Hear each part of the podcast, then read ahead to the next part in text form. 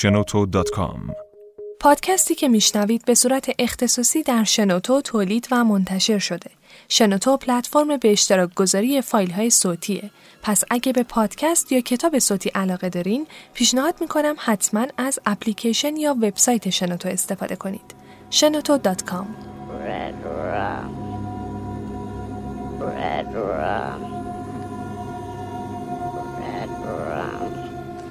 Red در این اپیزود مواردی چون سوء استفاده جنسی از کودکان، قتل و خشونت خانگی مورد بحث قرار می‌گیره که شنیدن اون ممکنه برای همه مناسب نباشه.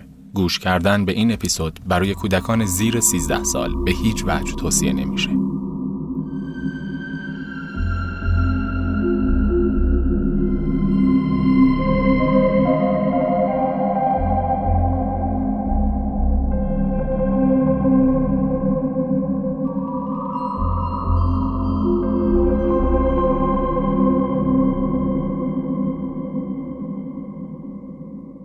به هیچ کس بدهکار نیستم. از کسی طلبکار نیستم و از همه طلب بخشش دارم.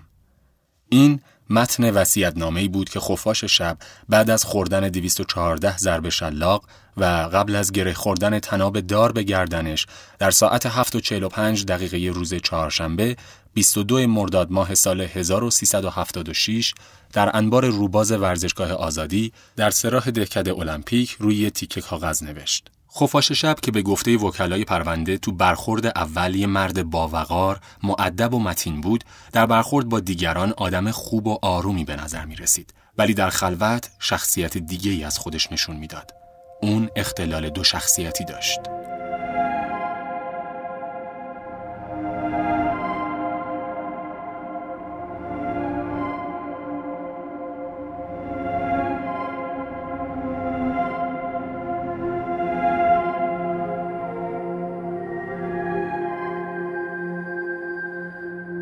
شانزدهمین اپیزود از پادکست ردرام رو از استودیوی شنوباکس میشنوید. پادکستی درباره مخوفترین قاتلان سریالی تاریخ.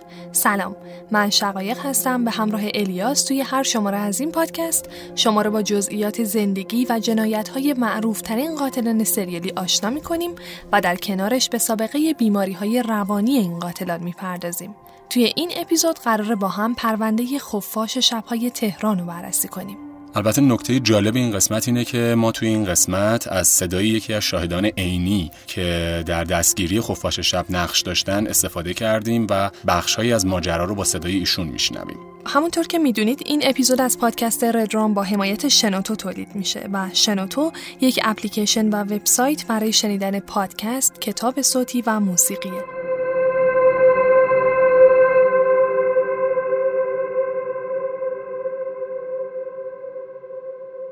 غلامرضا خوشرو کوران کردیه معروف به خفاش شب یا خفاش شبهای تهران از معروفترین قاتلان زنجیره‌ای ایرانی در اولین روز از آذر 1343 در کوران کردیه شهرستان فاروج خراسان شمالی به دنیا اومد.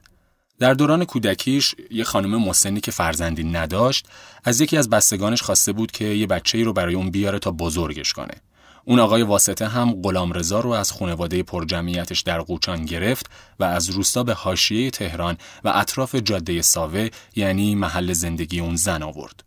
بعد از جدایی از خونه غلام رضا احساس ناراحتی می‌کرد و معتقد بود پدر مادرش نباید راضی به جدا شدنش از خانواده می شدن و غلام رضا برای این کار همیشه اونا رو مقصر می‌دونست.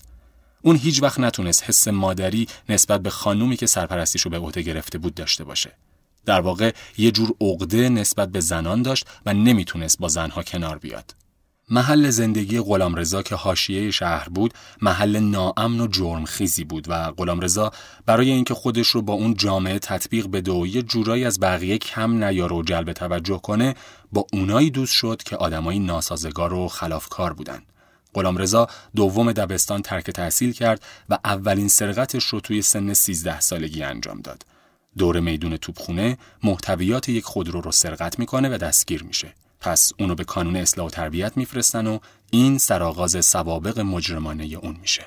دوران نوجوانی خیلی آدم آروم و ساکتی نبود و تا قبل از 17 سالگی دو بار به خاطر جرایم مختلف دستگیر شد و فقط در 17 سالگی مرتکب 15 فقره سرقت از خودرو شد. به همین دلیل بیشتر سالهای زندگیش رو توی زندان گذرونده بود. بعد از دوران نوجوانی غلامرضا سعی کرد با آدمایی که بالاتر از سطح خودش هستن رابطه برقرار کنه. از جایی که هیچ وقت معلوم نشد، یک کمی انگلیسی و یک کمی روسی یاد گرفت و گاهی اوقات هم با همین چند کلمه خودش رو معلم زبان جا می‌زد. یه بار یکی از همسایه های برادرش رضا خاطره ای از اون تعریف کرد. چند بار از رضا درباره کارش پرسیدم که گفت من معلم انگلیسی ام و توی یه مؤسسه آموزش انگلیسی توی تجریش درس میدم و با یک شرکت بازرگانی هم به عنوان مترجم همکاری می‌کنم. من و چند نفر از بچه های محل که تحت تاثیر حرفای اون قرار گرفته بودیم ازش خواستیم که به ما هم انگلیسی یاد بده و اون هم پذیرفت ولی بعد از سه جلسه متوجه شدیم که اون اصلا انگلیسی بلد نیست رضا توی های شبانه کروات می‌زد، گاهی هم گیتار می‌زد و جالب این که دوست دخترهای زیادی داشت. احتمالا به دلیل اینکه از نظر بقیه شخصیت قابل توجهی داشت. عجیبتر این که با سرقت مهر یک پزشک و یک سرنسخه خودش رو دکتر جا می‌زد و با دخترها وارد رابطه می‌شد.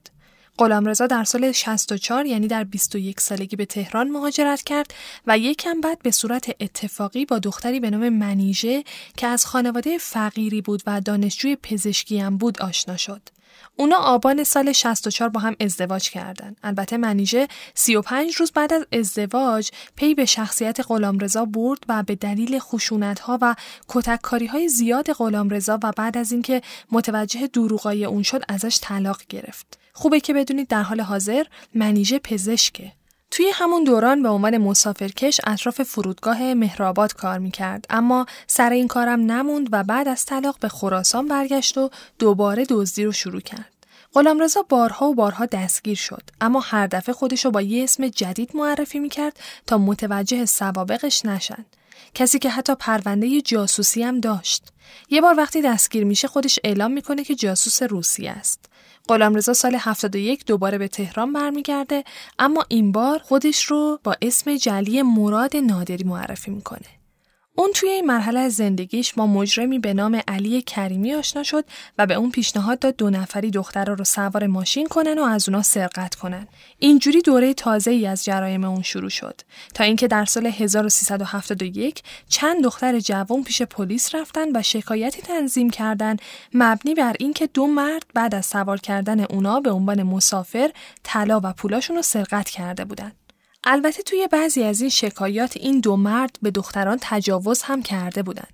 اینجوری شد که ماموران تحقیقات گسترده رو شروع کردن و بعد از چند روز تعقیب و مراقبت و توی یه درگیری مسلحانه این دو نفر رو دستگیر کردند. غلامرضا چاره ای نداشت جز اینکه به دو مورد آدم ربایی، تجاوز و سرقت اعتراف کنه. همدستش علی هم این اتهامات رو پذیرفت و پرونده دو متهم برای محاکمه آماده شد. اما غلامرضا موقع مراجعه به دادگاه با فریب ماموران و در یک لحظه که دستبند از دستش باز شد از دست محافظ فرار کرد. ولی دوستش یعنی علی در اسفند ماه همون سال اعدام شد. رضا بعد از فرار خونه برادرش رضا زندگی می کرد و از راه دزدی هزینه هاشان تأمین می کرد. اون بعد از فرار به این نتیجه رسید که نباید همدست داشته باشه چون ممکن بود که همدستش دستگیر بشه و اونم لو بده. علاوه بر اون تصمیم گرفت که از این به بعد قربانیاش رو بکشه تا شکایتی علیهش ثبت نشه.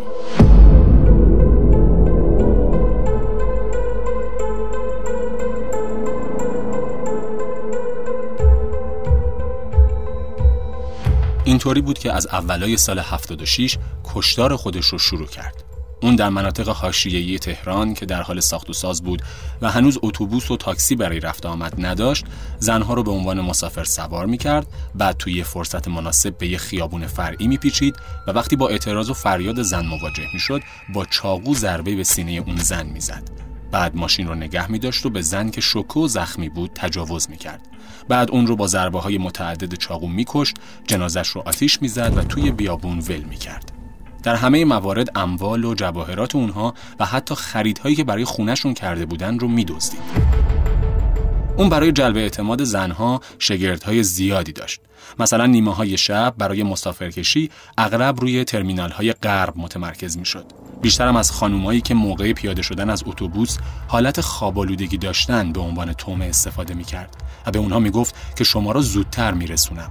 شخصیت و ظاهرش اونقدر متین و آروم بود که خانومایی که سوار می شدن هرگز تصور نمی کردن که این فرد به ظاهر آروم و با شخصیت ممکنه جنایتکار باشه. اون توی جلب اعتماد زنها نبوغ داشت. سعی می کرد اعتماد فرد مقابل رو جلب کنه.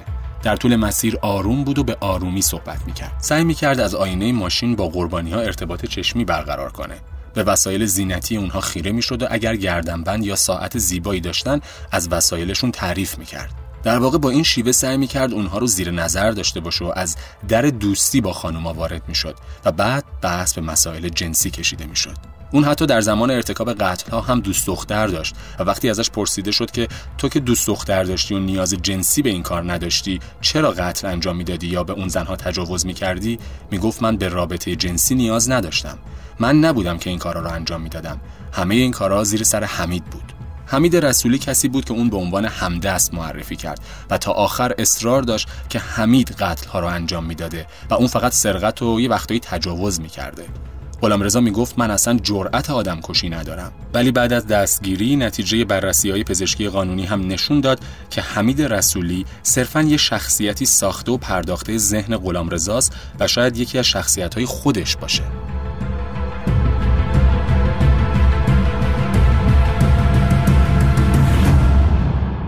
اولین قربانی خفاش شب یه زن 54 ساله به نام توران نظری بود که پلیس جسدش رو روز 13 فروردین یعنی همون 13 به در سال 1376 روبروی پارک چیتگر تهران پیدا کرد. بستگان زن می‌گفتن که اون روز صبح توران می‌خواسته به بهشت زهرا بره. اون با ضربات چاقو به گردن و سینه به قتل رسیده بود. اونقدر به گردنش ضربه چاقو خورده بود که گردنش کاملا بریده شده و بعد از قتل هم سوزانده شده بود. قاتل برای اینکه علنگوهای اونو از دستش در بیاره یکی از دستای این زن رو از مچ قطع کرده بود. دومین مقتول اهدیه بود و چند روز بعد جسد سوخته اون یعنی روز 16 فروردین سال 76 توی یه باغ حوالی کرج پیدا شد.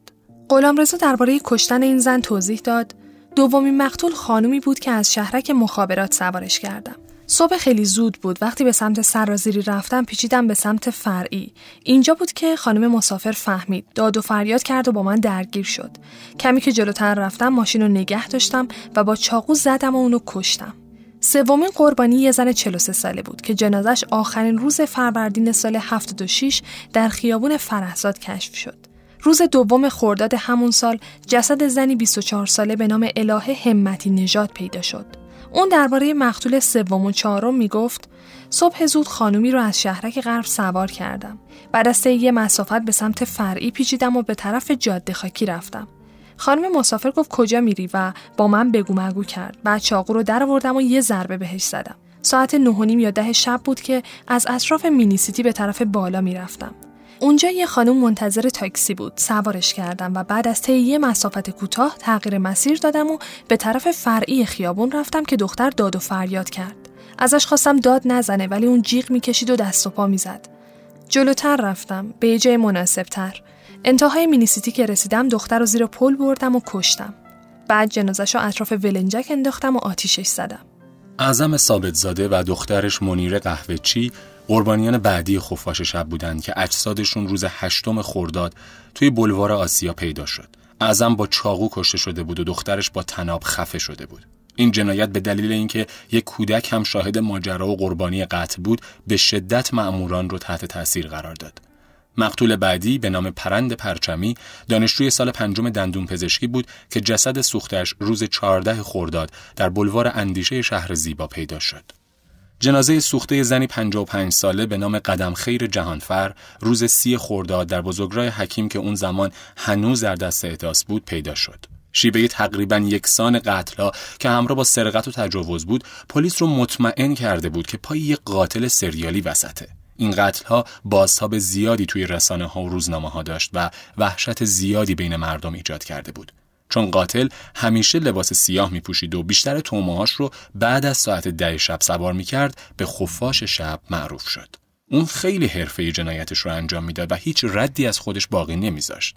پلیس به شدت به دنبال قاتل بود تا اینکه چند نفر که اطراف تهران توی یه ساختمون نیمه کاره کار می‌کردن به پلیس گفتن که چند شب پیش یه زن از یه ماشین پیکان که ظاهرا قصد دزدیدن اون رو داشته بیرون پریده. اونا به زن کمک کرده بودن ولی چون اون ماشین پیکان به سرعت فرار کرده و هوا هم تاریک بوده نتونسته بودن رنگ و پلاک ماشین رو ببینن. تنها چیزی که می‌دونستن این بود که اون زن سرایدار یه مدرسه بوده. پلیس با تخمین مسیر اون زن شروع به جستجو در مدارسی کرد که توی اون منطقه و اطرافش وجود داشت تا بالاخره اون زن سرایدار رو پیدا کردن. اون یه زن جوون و محجبه بود و برای پلیس تعریف کرد اون شب با دختر و پسر ده و دوازده سالم سوار یه ماشین شدیم. وقتی سوار شدیم متوجه شدم که در نه قفل داره نه دستگیره. خیلی ترسیده بودم. راننده هم پیچید توی فرعی و من اونجا بود که شروع به التماس بهش کردم ولی اصلا توجهی نمی‌کرد. همینطور که داشتم گریه و التماس می‌کردم و زیر لب دعا میخوندم راننده ماشین رو یه جای خلوت نگه داشت همون لحظه چند نفر رو دیدم که با چوب و چماق و داد و فریاد دارن به سمت ماشین میان. من که اصلا نمیفهمیدم چه خبره یه لید محکم به در زدم. باورم نمی‌شد که در باز شد. سری بچه هامو هل دادم بیرون و بعدش خودم هم پریدم بیرون. راننده که خیلی ترسیده بود با سرعت فرار کرد.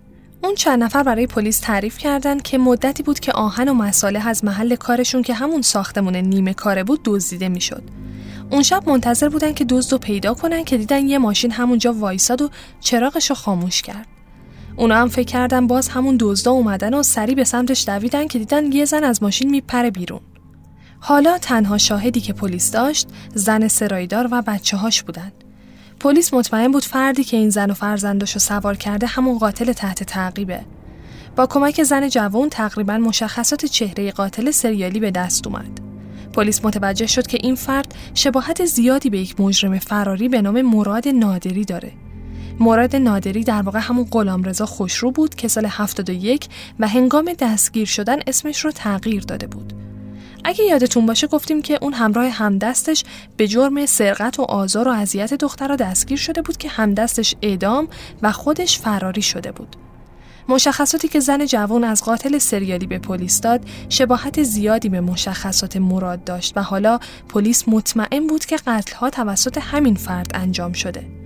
پلیس چهار ماه به صورت شبانه روزی دنبال قاتل بود تا اینکه یک شب در تاریخ 19 تیر سال 76 یکی از افسرهایی که برای استراحت به خونش توی منطقه باغچه پونک می‌رفت از پنجره خونه متوجه مرد جوانی میشه که کنار یه پیکان ایستاده. چون توی اون منطقه مردم همدیگر رو میشناختن افسر متوجه میشه که این مرد یه غریبه است و حدس می‌زنه که قصد سرقت خودرو رو داره چون به نظرش داشته با قفل ماشین ور می‌رفته. به همین دلیل به سراغش میره. متهم به افسر میگه که منتظر دوستشه و نمی‌دونه پیکان سفید مال کیه. چهره و رفتار اون برای معمور به شدت شک برانگیز میشه. توی همین حین گشت بسیج می‌رسه و مرد جوون رو به زن سرقت میگردن و ازش تحقیق می‌کنن ولی چون هیچ مدرکی از سرقت به دست نمیاد اونو آزاد می‌کنن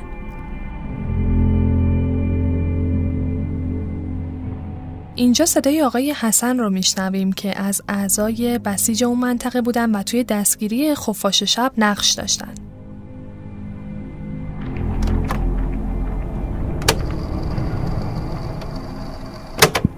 بالا دیدم یه جنازه رو زمینه. با ماشین زدم بغل دیدم یه دختر خان...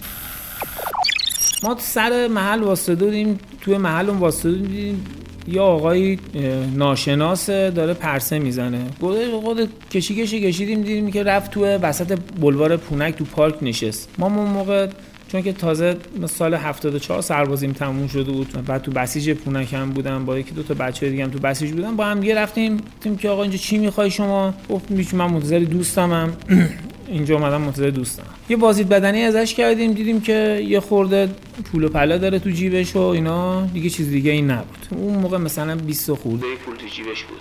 چند ساعت بعد گشت بسیج دوباره اونو توی همون حوالی و در حالی که توی باغ پونک نشسته بوده می‌بینه. دیگه گذشت. و باز دوباره ما تا آخر شب نمی‌دونم. ساعت مثلا خیلی دیر وقت بود دیگه. داشتیم با بچه ها دیگه نزدیک به خدافزی بودیم. دیدیم یه دونه پیکان یه دونه ماشینی اومد. پیکان پیچید تو ده پونک. ما اومدیم اومدیم دیدیم که یه جای تنگ و تاریک و خیلی تاریک بود. اون موقع هم چراغ اینا زیاد نبود. اصلا نداشت که زیاد باشه. دیدیم که رفت لب باغ نشست. که یه جایی هستش که به صلاح میشه لب رودخونه میشه تقریبا دیگه مثلا حریم رودخونه است. اونجا نشسته. ما چه سه چهار نفر بودیم. دیگه رفتیم جلو دیدیم که گفتیم که چی می‌خوای اینجا؟ دیدیم یه چیزی هم که یه چیزی پرت کرد تو باغ. البته نمی‌دونستیم چی بود اون موقع لحظه نمی‌دونستیم چی بود. دیدیم چی پرت کرد تو باغ. تو شب هم نمیشه تو باغ بری بگردی چی بود که.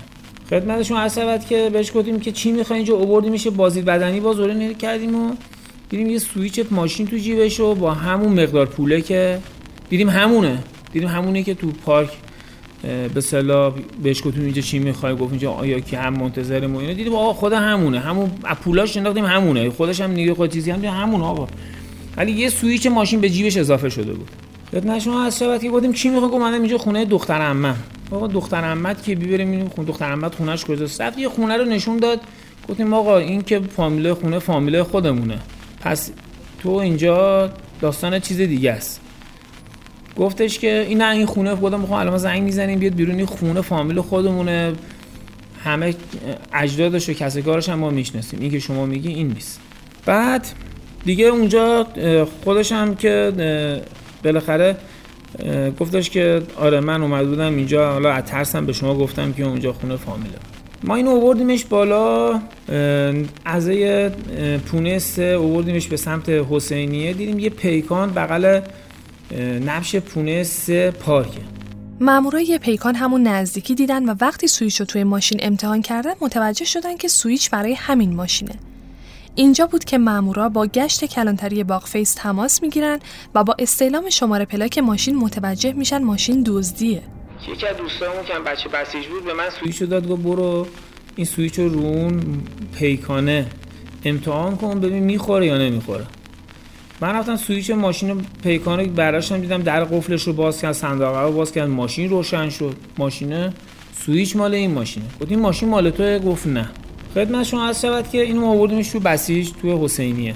باز تو حین که داشتیم ماشین رو بازدید می‌کردیم دیدیم یه دونه تناب تناب حالا مثل کناف مانم بود. یا دیدیم یکی بچه ها که بچه سپاه هم بود بچه بسیج بود رفت نگاه کرد دید که پوستای گردن به این تنابه آویزونه. پوستای گردن پوست پوست گردن بهش آویزونه. اونجا ما شک کردیم که این آقا یه آدم شاید خطرناکی باشه. دیگه چند بارم می‌خواست در بره که ما خب سفت و محکم نگرش داشتیم یه آدم جسه باریک و اینا هم داشته باشه که اصلا زیاد چیزی هم نبود. بعد سفت و محکم نگرش داشتیم. زنگ زدیم به نیرو انتظامی و سپاه و اینا آقا یه نفر هست با این شماره ماشین و با این مشخصات. ما گرفتیم داستانش هم اینه که گفتن آقا اینا حد جوری شده سفت و سخت. تا اونجا می‌تونین حسابی نیگرش داریم ما اومدیم. رفتیم دیدیم که اون چیزی هم که پرت یه چاقو خیلی بزرگی بود.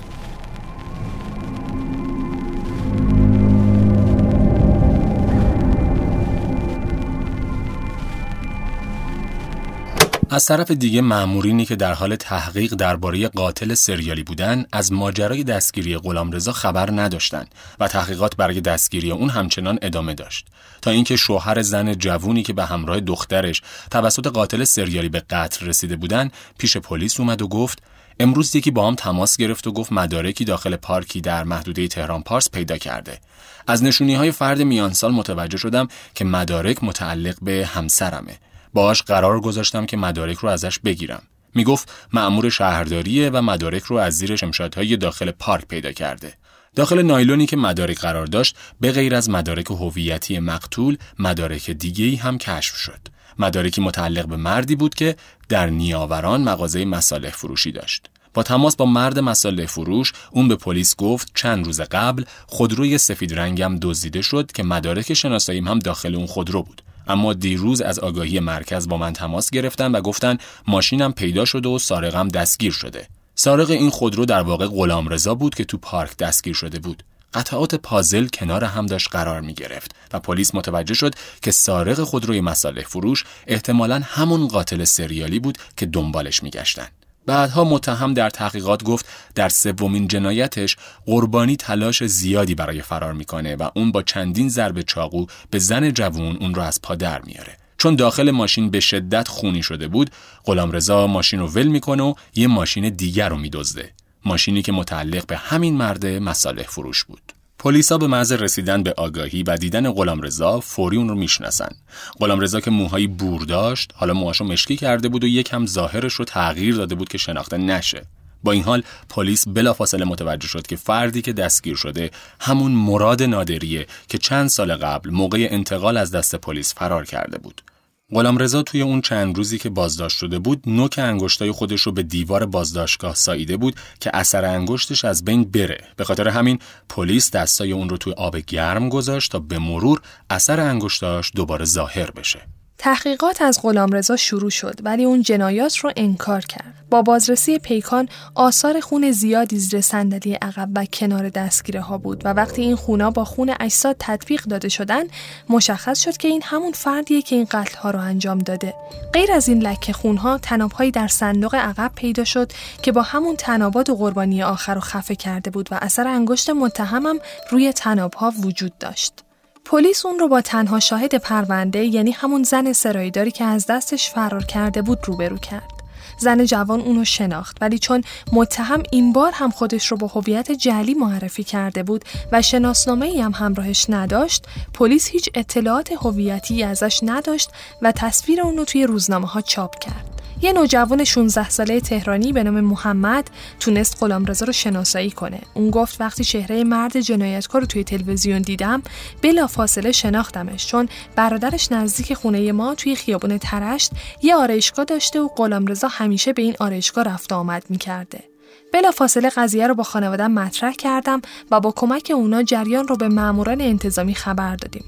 اون می‌گفت هر موقع به آرشگاه برادرش رضا می‌رفتم غلام رضا رو اونجا می‌دیدم آخرین بار که دیدمش یه شروالی آبی رنگ و کاپشن مشکی پوشیده بود و یه کیف سامسونت هم دستش بود تا جایی که اطلاع دارم اسمش رضا خوشرو و اهل قوچانه حرفای عجیبی می‌زد اون گاهی وقتا به من میگفتش که حدود چهار سال توی آلمان بوده و طوری حرف می‌زد که انگار فارسی رو فراموش کرده بعد از این اطلاعات پلیس به خونه برادر غلام رضا رفت و اون و همسرش رو هم بازداشت کرد. از صابخونه رضا برادر غلام رضا هم سوال پرسیدن. اون گفت رضا حدود پنج ماه پیش برای اجاره خونه اومد و خودش رو آرایشگر معرفی کرد. منم طبقه زیرزمین خونم رو با گرفتن 700 هزار تومن ودیه با ماهی 5000 تومن بهش اجاره دادم. تا اینکه بعد از عید متوجه شدم یه مرد شیک پوش هر از گاهی به خونه اونا میاد آخرین بار حدود یک ماه پیش بود که این مرد یعنی همون غلام رضا که بعدا فهمیدم با هم برادرن با یه سراوز خوب و یه کیف سامسونه در دست به خونه اونا اومد. به رضا مستاجرم اعتراض کردم که این مرد کیه که مرتب به خونه شما میاد. رضا به من گفت غلام رضا برادرمه که تازه از آلمان به ایران اومده. اون خونه خودش تو تجریشه و میاد اینجا که به ما سر بزنه.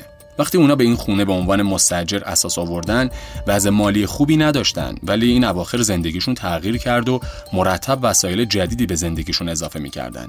تا اینکه همسرم به من گفت عکس غلامرضا برادر مستجرمون رو توی تلویزیون نشون دادن. ولی من باور نکردم چون اونا آدمای ساکتی به نظر می رسیدن و ما فکر نمی کردیم که برادر مستجرمون خفاش شبهای تهران باشه رضا روبروی آرایشگاه تو یکی از شعبات بانک در ترش دو حساب پسنداز و جاری باز کرده بود. خیلی زود کارمندان بانک و حتی کسبه محل اونو شناختن. پلیس خونه برادر رضا رو گشت و اونجا تمام جواهرات مربوط به این زنها و وسایل اونها کشف شد. برادرش به پلیس گفت که هر وقت رضا می اومد اینجا تمام سر و صورتش جای چنگ بود. حتی اونا تعریف کردن که یک بچه معلول داشتن و یه روز که خونه نبودن وقتی از بیرون برمیگردن می‌بینن که غلام رضا سر بچه رو بین در کمد گذاشته و می‌خواد در رو محکم ببنده تا اون خفه بشه. ازش می‌پرسن که این چه کاری انجام میدی؟ اون جواب داده که این بچه معلوله وقتی بزرگ بشه آینده خوبی نداره. همون بهتر که الان بمیر و در آینده سختی نکشه. برای همین می‌خوام بکشمش. در نهایت غلامرضا به جنایات خودش اعتراف کرد ولی همه قتل ها رو گردن همدستش به نام حمید رسولی انداخت. وقتی از اون پرسیدن حمید رسولی کیه گفت توی زندان باهاش آشنا شدم.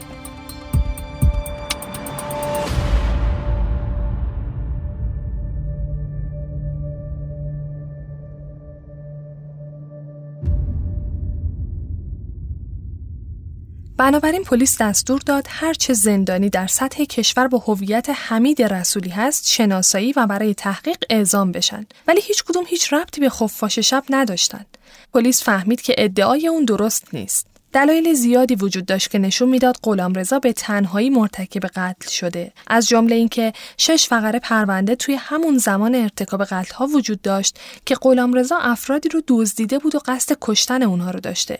اما اونا از دستش فرار کرده بودن. همه اونا در دادگاه حاضر شدن و اعلام کردند که اون تنها بوده. دومین دلیل این که موقع دستگیری تنها بود و کسی کنارش نبود. سه اینکه همه اموال مسروقه رو توی خونه برادرش پنهان کرده بود و اگه هم دست داشت این اموال باید تقسیم می‌شد. چهار اینکه محل قتل ها رو خودش نشون داد و نحوه ارتکاب قتل ها رو تشریح کرد و در نهایت مورد پنجم اینکه فقط اثر انگشت خودش روی تناب ها و چاقو و اتومبیلش بود. در نهایت پرونده جنجالی این متهم برای محاکمه آماده شد و دادگاه خیلی زود برگزار شد. این دادگاه جز اینکه در دادرسی جرایم عمومی علنی برگزار شد به یکی از جنجالی ترین و تأثیربارترین دادگاه های ایران تبدیل شد. خانواده های مقتولان در دادگاه حضور داشتند و جمعیت زیادی هم پشت درای دادگاه منتظر نتیجه بودند. غلامرضا توی دادگاه بسیار خونسرد رفتار می کرد و یه وقتایی لبخند به لب می آورد.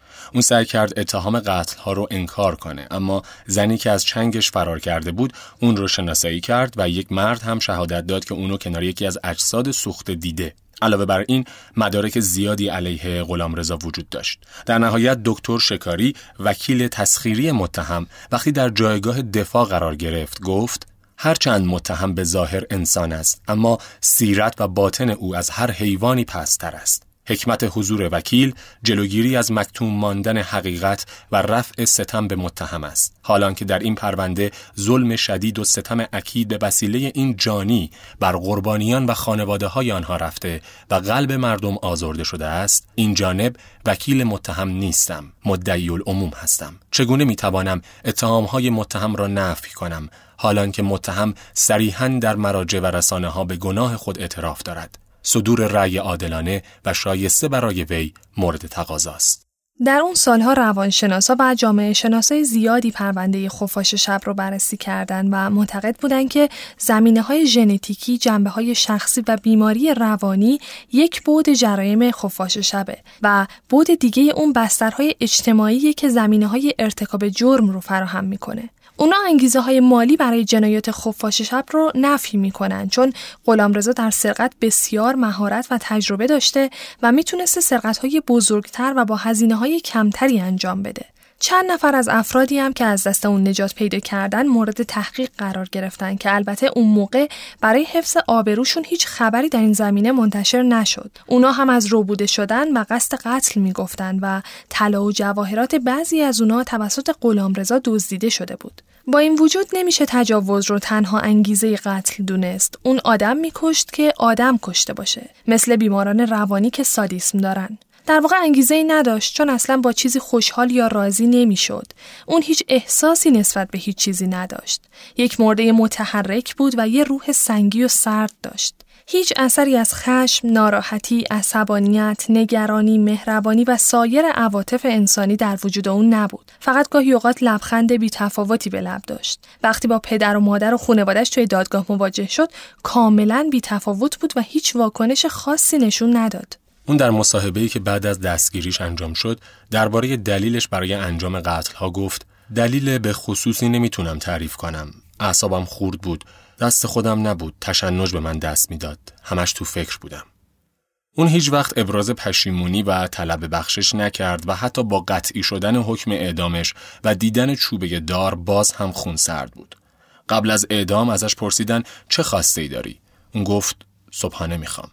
موقع زدن ضربه های شلاق به دست اولیای دم یکی از زنان حاضر در جمع فریاد می‌زد که وقتی داشتی با چاقو تن دخترم رو تکه تکه می‌کردی به فکر این روزها هم بودی وقتی تناب آبی رنگ اعدام دور گردنش انداخته شد زیر لب زمزمه کرد اگر من گناهی کردم از خدا طلب مغفرت می‌کنم خفاش شب در مجموع به خاطر همه جرائمش به 214 ضرب شلاق، 9 بار قصاص نفس و یک بار اعدام در ملع عام محکوم شد.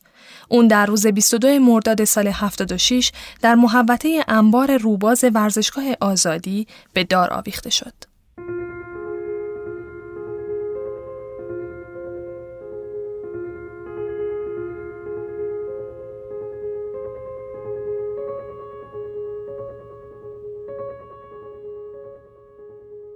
خب این قسمت اینجا به پایان رسید. خیلی ممنون از اینکه تا انتها با ما همراه بودید و خیلی ممنون که صبر کردید تا این قسمت منتشر شه. به هر حال تهیه و گردآوری مطالب این قسمت مقدار سخت بود چون در رابطه با قاتلان سریالی ایرانی مطالب اونقدری که از قاتلان خارجی وجود داره در فضای اینترنت یا روزنامه و اخبار خیلی مطلب نیست و خصوصا که 20 سال هم از این ماجرا گذشته. دقیقا. خیلی خوبه که من اینجا از بنفشه تشکر بکنم به خاطر گردآوری متن جذابی که برامون تدارک دیده و استودیوی شنو باکس و تیم شنو باکس که با آقای حسن مصاحبه کردن و این گفتگوی جذاب رو برامون تدارک دیدن که توی این اپیزود قرار گرفته.